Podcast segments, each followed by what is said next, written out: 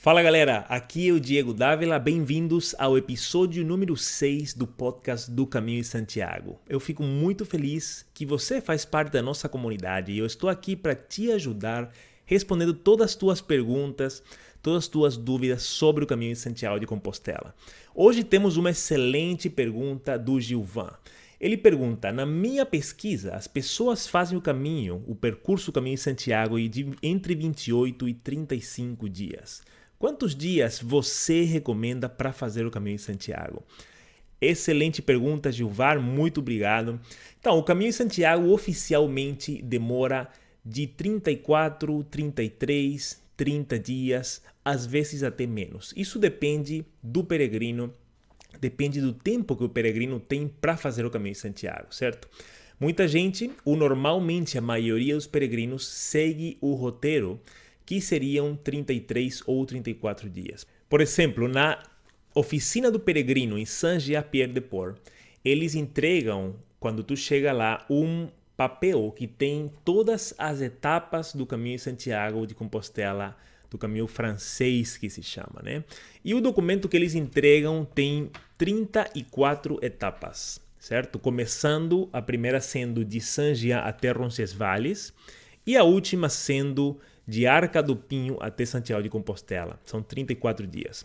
Tem vários livros de guias sobre o caminho de Santiago que eles recomendam 30, 32 dias. E isso, Gilvar, vai depender de você, depende do tempo que tu tiver. Muita gente faz em menos. Se tu tem menos dias de férias, Gilvar, tu pode fazer em menos dias o caminho de Santiago. Por exemplo, tem gente que tem 15 dias de férias, são duas semanas. Nessa forma, tu pode começar em Saint-Jean-Pierre-de-Port, que é o ponto inicial do caminho francês, e continuar caminhando dali por duas semanas. Quando acabarem, tu, as, quando acabarem as tuas duas semanas, tu simplesmente para e volta para casa. E quando tu tiver férias novamente, tu volta naquele exatamente o mesmo ponto que tu parou e tu continua caminhando. Muita gente faz isso, é bem normal, porque as pessoas querem ter a experiência completa do caminho de Santiago. Elas não querem pular de nenhum dia, porque não querem perder a experiência que é a paisagem, que é toda a magia que tem o caminho de Santiago, certo? Então isso aí que é importante.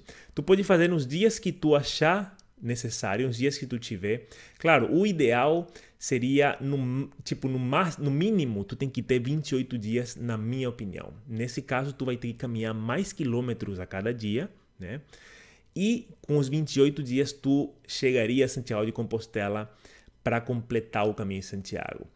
Sempre é recomendado ter mais dias, porque dessa forma tu pode caminhar com muito mais tranquilidade, com muito mais paz.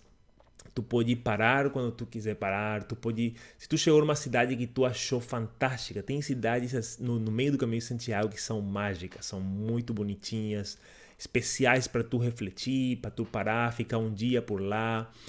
Se tu achar essa cidade, tu pode parar, ficar um dia, dois dias, visitar a parte turística das cidades, por exemplo, cidades como León, como uh, Burgos, a Catedral de Burgos, por exemplo, são cidades que realmente eu gostaria muito de ficar mais dias e muitos peregrinos também. Então, se tu tiver mais dias, essa é uma grande vantagem que tu consegue eh, aproveitar mais essas cidades. Mas o importante, novamente, gente, é tu fazer o caminho de Santiago. Se tu tem uma semana, vai por uma semana, caminha esse tempo que tu tem e aproveita ao máximo. Depois tu volta e continua caminhando da onde tu parou, beleza?